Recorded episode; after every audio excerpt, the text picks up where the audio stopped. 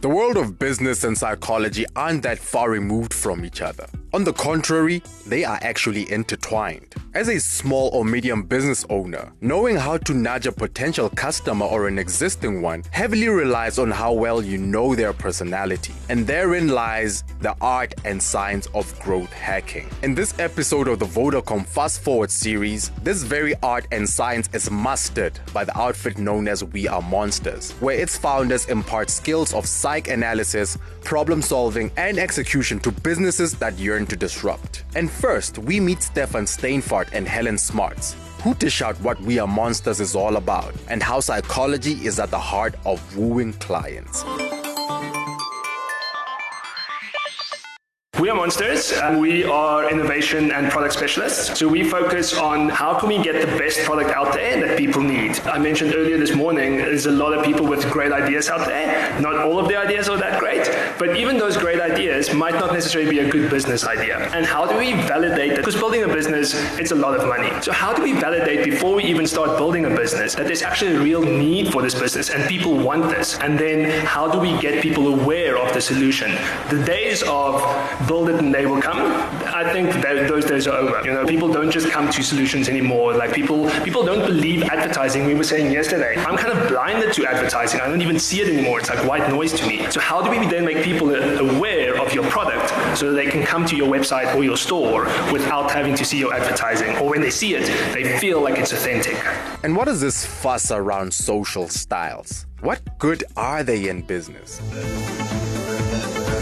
So I think in order to, to first of all scale a business, build a business, have employees inside a business and connect with your customers, some people call it clientele or customers, you have to be able to understand who you are first as a person and how do you work, how do you communicate, what does your bad days look like because that affects your business internally as well as externally. So that's kind of where the psychology first comes in in terms of who am I as a person, who am I as a leader, what kind of leadership style do I look at, what personality do I bring into the business and very often what business owners do is they build their own business around their personality. And that's not necessarily always what the client needs. So it's that part, the self-awareness, and then understanding who are the people that I'm engaging, internal, external, so employees as well as customers. And what can I do in order to adapt and connect to those people with their personality styles? Some people prefer more information, others prefer more experiences. And if you're not aware of what those people need, you won't be able to play into that. And I think that forms a very big part of scaling your business and being customer centric. So there's like the whole thing of the customer is always right and that kind of pops up a lot. But for me, it's really much about how am I connecting and adapting to the customer to have a client or customer centric business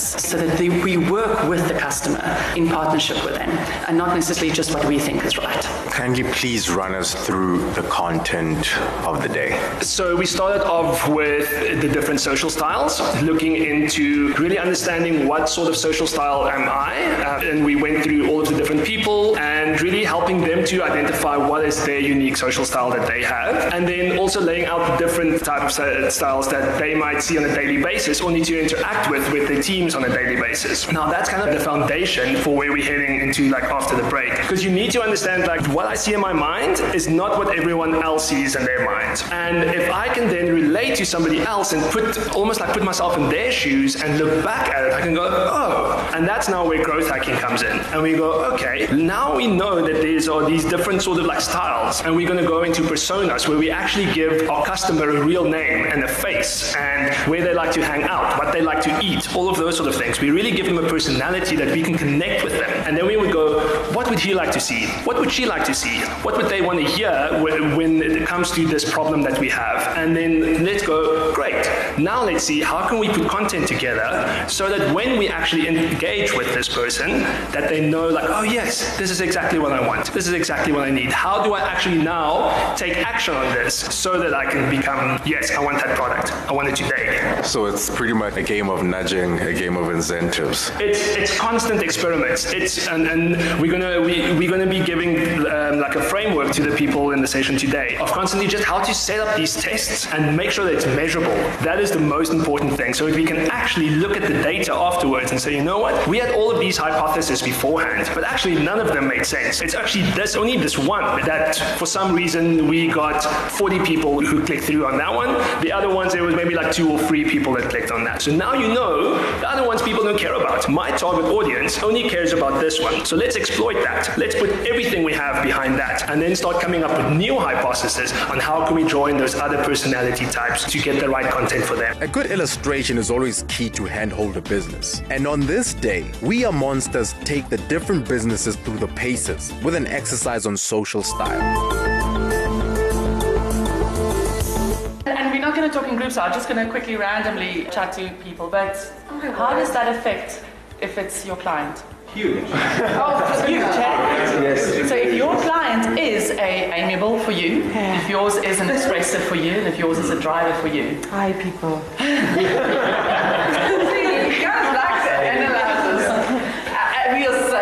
How, so just think of it. How does it affect when you are engaging with the clients? And how does it affect when you think they might be something and you treat them differently? Can I, can I, can I answer that? Yeah. So I think for me, in the client context, is with this type of personality in meetings or briefing sessions, whatever the case might be, we'll spend most time chit chatting about stuff that's irrelevant. Dealing. I get really frustrated, and I feel like I've wasted 45 minutes of an hour for the meeting. So it gets frustrating, but because the client, you also want to be obviously Accommodate. amiable Yes. and you want to you know accommodate, but it's frustrating because when you walk away, you feel exhausted from the meeting. It's like doing something else. Yeah, yeah. So it does get frustrating uh, and exhausting. Yeah. I think that's pretty much. I I think it's frustrating and exhausting regardless of where you are, if you're dealing with your least preferred style. And, and like, how, what do you do? Because you need to tap into a, into a style that's not comfortable for you. But now, if, if it's not your natural style and you wanting to grow your business and you're wanting to scale your business, eh, and you're not dealing well with that style, what's the effect on your business? or even no if you, stop. But even if we if we're looking a little bit into kind of what uh, Stefan is going to talk about is what we also tend to do. We motivate from how we like to be motivated. Okay. So now we kind of market to the people that is comfortable for us.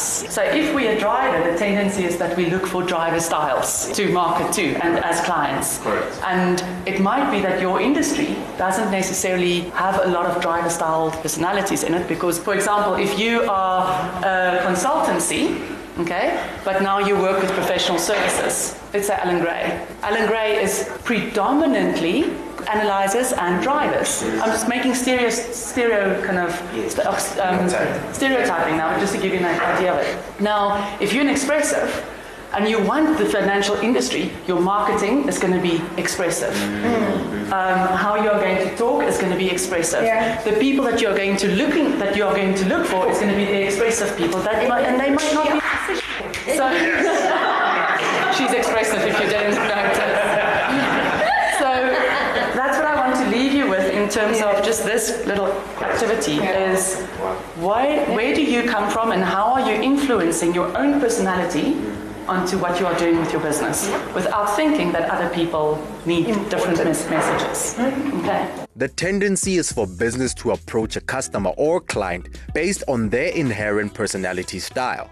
This can be a mistake. For example, the expressive personality type. If you're the business owner and you have expressive personality type, this might be really hard mm-hmm. because it means you need to tap into your analyzer mm-hmm. to, to do the hypothesis and to test and retest and work with it. Where the analyzer might find it super interesting. So it's interesting how it's going, how different people will now relate to this in terms of just who they are and have to dial up certain parts of personality to make this happen.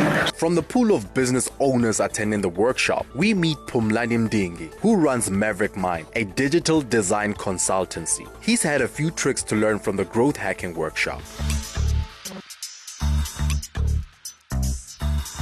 Actually, what we do is enable companies to meet their revenue objectives by helping them to digitize their business processes. So we're a digital transformation company, consultants. Pretty much, um, w- what are some of the interesting things that you found early this morning with regards to the workshop, and how, how does that apply to your lay of the land, your business? The most interesting thing for me was understanding the different four different quadrants of personalities: the driver, the analyzer, amiable, call it that, as well as the emotive personality. That for me is so useful because it allows you to empathize with each of those four personalities when approaching a customer in whatever angle you might be approaching them from. It could be from a design perspective, trying to design solutions that speak to their needs. You must first understand who you're talking to or who you're trying to create an experience for. I think for me, as a practitioner of design thinking, which is what I do as part of my workshopping clients before we do the actual work, this has been very, very helpful for me because now, literally, as I was looking at that, I'm like, yeah, man, actually, from a design perspective, I could use this. If I want to build platforms, I could use this. It allows me to move away from own thinking about the customer to a more reflective and introspective view of what the four types of personalities need in any solution, actually. Whether you're selling to them, whether you're designing for them, whatever the case might be, whatever solution you're coming up with, I think I find I really, really, really find it useful. On the opposite end of the spectrum, there's also Lerato Nakedi, founder of Purple Esther. The business creates bespoke protective work gear for women. Lerato's personal style is that of an expressive. How is she harnessing that to fuel her business? I'm an owner or managing director for a company called Purple Esther. What we do, we do protective workwear for women, specifically looking into what women they're all about. Um, previously, in the space of male-dominated, women never were never catered for in regards to their protective workwear. So you find that the safety shoes they start from a size five instead of starting from a size three, for instance. And the gloves they start from a size they start from a size eight instead of a size six because of our hands and body structure. And a lot of women, especially black women, they find it very difficult because of you finding that we've got either you know body structure is different from European, right? So we either have big buttocks or big thighs, so all those differentiators. And um, so because of the industries changing and as well as the exception of women in within the previously male-dominated industries. So that's where Esther was formed, how it was formed. And um, this morning's session, Yeah. um, what are some of the insights that you've gained yourself, and uh, how do you hope to actually broach that into your business? Okay. The nice thing about the series, personal, personal mastery, I've done it with GIBS previously, and having done it again after like maybe I think I did it with it with GIBS 2020, 2016. Now it's like how many years? Three, four years later. So it's literally is like um, a refresher course where um, I'm now remembering what I've learned before, and now it's like which is a good thing because of you constantly, especially with businesses, you need to be literally getting into and tapping into the space of development and looking into what is it that I've missed, you know, and how do I excel in it. And um, today's session is exactly that for me. It's a refresher. It's a refresher in the sense of um, what I've learned before, and now remembering to say, oh gosh, I've missed this mark. Can I remember it again? Can I do it again? And again, the nice thing as well is the, um, the alignment, you know, the alignment as well as how the development has, has brought throughout the years. And being an expressive person, it, it, it reminded me of my creativity and my thinking thoughts to say, Lato, I remember, especially being in a small business, because of the 2016 to 2019, I've grown, you know. Um, now it's my second segment, where now I'm looking at my 10 years segment. And with the 10 year segment, it means that you need to again think of the 10 years now, because of you've done the five year mark, and now it's like, okay, fine, now I've got another mark. So I'm running this race. How do I run this race? Better and with preferred um, situations and dynamics, and as well as an outcome based to say how were you and where you are now. So it's it's really for now I'm I'm excited. It's really it's it's amazing. As much as the new world is geared towards automation and promising a landscape governed by artificial intelligence, knowing different personalities of those you are selling to is still the greatest growth hack of all. I am Kagiso Mnisi, and you have been listening to the Vodacom Fast Forward Series podcast.